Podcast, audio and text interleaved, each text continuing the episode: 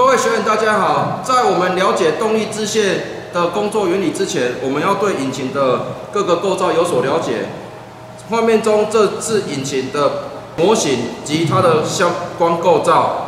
接下来有请我们退休资深的老师来为我们做介绍。各位同学，大家好。我今天来介绍农用引擎的构造原理啊，因为所有。引擎是农用农业机械上面的动力。我们现在农业机械上面主用的很多，但是大概都是小型的比较多。所以今天我们介绍的是农用引擎。那农用引擎，我们现在看到前面看到这个地方是三台模型，三台引擎的构造模型。好，那这里的构造模型里面，我们可以发现说，第一个。中间这一台，它是四行程的汽油引擎，这边这一台二行程的汽油引擎。所以在在农用农业机械上面，中小型的农业机械上面用到很多，大概都是二行程比较多，四行程大概用在中型的中型的引擎上。那这个柴油引擎一般都用在比较中大型的引擎上面的，但是使用上面很多。所以我首先要介绍介绍，呃，速行程的汽油引擎。那速行程如果讲完以后，我们接下来我们要讲二行程。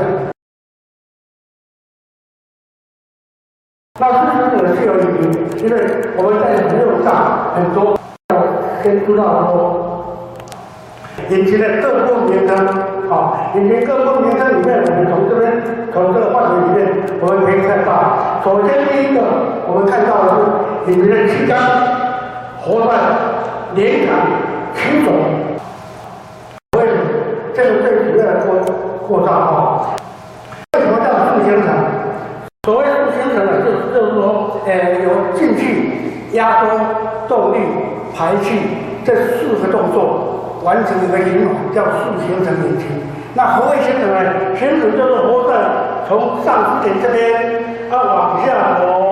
走到下支点这边，它是一个行程，好，它上支点到下支点，它是一个行程，再上去又是一个行程，好，再下去也是一个行程，再上来也是一个行程，所以这个地方叫走四个行程就完成一个循环。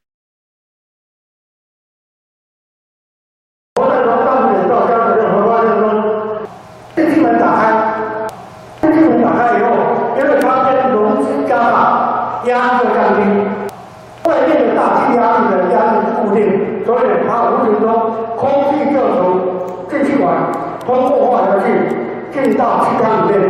那进到气缸里面这个过程里面，通过经过化流器，它会把汽油带进来，所以在这个地方组合汽油跟空气的混合以后，进到气缸，进到气缸以后到下支点以后，都在往上行走，就是压缩行程开始。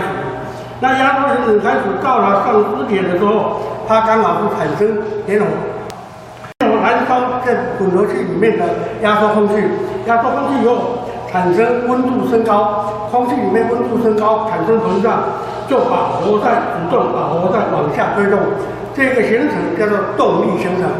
那动力形成到下支点以后，它把活塞往上，排气门打开。排气门打开呢，把这些燃烧完的废气就把它排掉，从排气管排掉。好，那这个是就一个完整的四行程循环。可以注意一下啊，活塞到上支点前啊，进气门就打开，排气门还没有关闭，进气门就打开。所以这个时候呢，到上支点的位置上支点的位置的时候，两个气门同时开启，所以这个位置叫做气门开启重点处理。那为什么要有这个气门开启重重点呢？因为如果说我们进气门没有打开的时候，活塞往下的时候，它中间就产生一个真空压力，阻挡到活塞的往下的力量。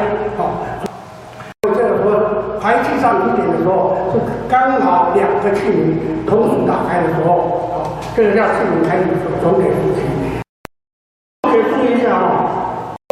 连杆七轴归轮之间的关系啊，在动力行程的时候，活塞为主动，活塞为主动来推推动动力推动驱走。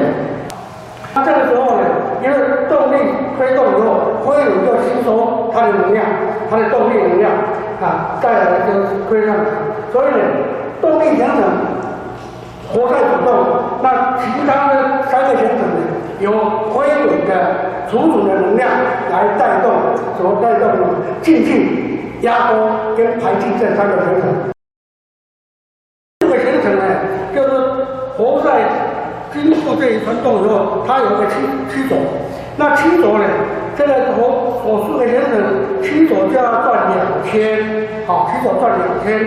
那曲轴转两圈呢，气门才各开启一次，进进排气才各开启一次。曲轴转两圈，陀螺轴转一圈，所以，气门的开启时间就要有曲轴跟陀螺之间的齿轮。相关关系，所以里面它有一个正主胶，那正主胶就是两个齿轮呢，两齿轮跟齿轮之间有两有胶在那边，所以我们以后要装的时候一定要对正，好，以后你们拆拆掉装上去一定要正主胶对正，如果正主胶没有对正，这个引擎就不能发动，因为气门的开启时间不对。力，引擎动力是经由动力形成以后。活塞推动连杆，推动机轴，它才能够输出动力。它输出动力以后，它才开输出好。我们看到后面这个地方，螺轮轴这个螺轮轴来推动这两个连杆，推动这两个摇臂，好，推动这两个摇臂呢，它才才有进气排气。那接下来我们看到这个气门里面，这两个气门里面要注意到的时候。它是有两个某一个间有一个间隙在这个地方。那一般来讲，这如果没有间隙的话，气门没有办法关闭。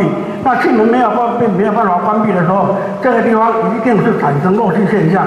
我们产生的这种呃压缩进来的空气没有办法产生真正的压缩，没有办法产生完全的压缩的时候，它压缩力不足，所以它就不发动。话叫做曲轴箱里面这个地方应该要加机油，速箱子呢应该加机油。这个动工里，它有两两种方式，一种是拨键式的，它曲轴加曲轴底下连着这个地方，它加上一个拨坎，一个拨条，把机油呢拨出来，让它整个曲轴箱里面通通是机油在喷射。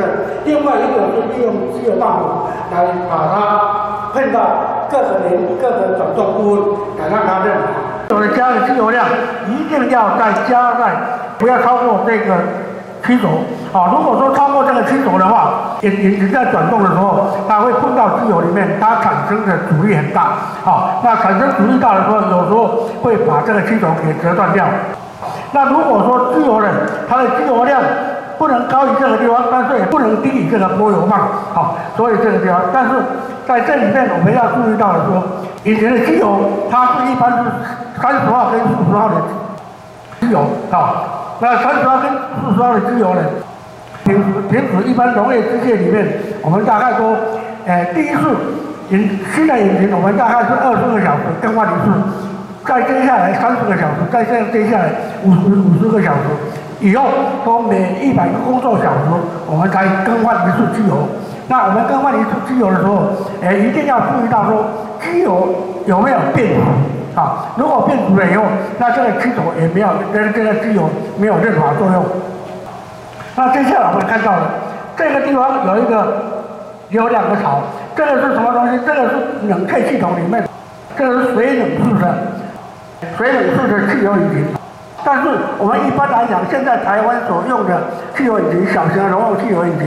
大概都是用气冷式的，它不是水冷式啊。气冷式的，就是它外气气缸外面，它跟气缸盖上面都有一些涂眼在上面。那这些涂眼是增加它的散热面积，来产生散热。那它的散热的风扇是由飞轮这边加上个叶片，引擎转动以后，它利用这个飞轮的风扇力量吹到气缸这边来，让它产生热化。画面上面所看到的这一台，它是一个气冷式的呃汽油引擎哈。气冷式的汽油引擎，我们看到气缸盖上面，气缸上面它都有凸点在上面。那凸点在上面是增加它呃散热面积。那汽油它的风，它的风是从哪里来？从我们驱龙这边哦，从我们启动这边一个飞轮。那这个飞轮上面有，从风从这边进来，飞轮转动以后，它把风量转到这边来，哦，转到这边，吹到这边，好。所以呢，它旁边一定要有加上一个导流板。那这个导流板呢，是把我引导空气源到这个气缸的部，气缸的那个外表的土眼部分。他更加它的上升飞机，所以我们记住说，这个地方这个导板，你不要说不知道装在哪里就把它丢掉，好。那这个部分里面，在农用引擎里面，我们常常发现说，这个土眼里面有灰尘很多了，杂草很多了。农业世界里面都在田间工作，那都在田间工作的时候，它一定会有灰尘。回家以后，我们尽量的能够把这些杂草给清掉。杂草清掉以后，那这个就增加它的散热效效能。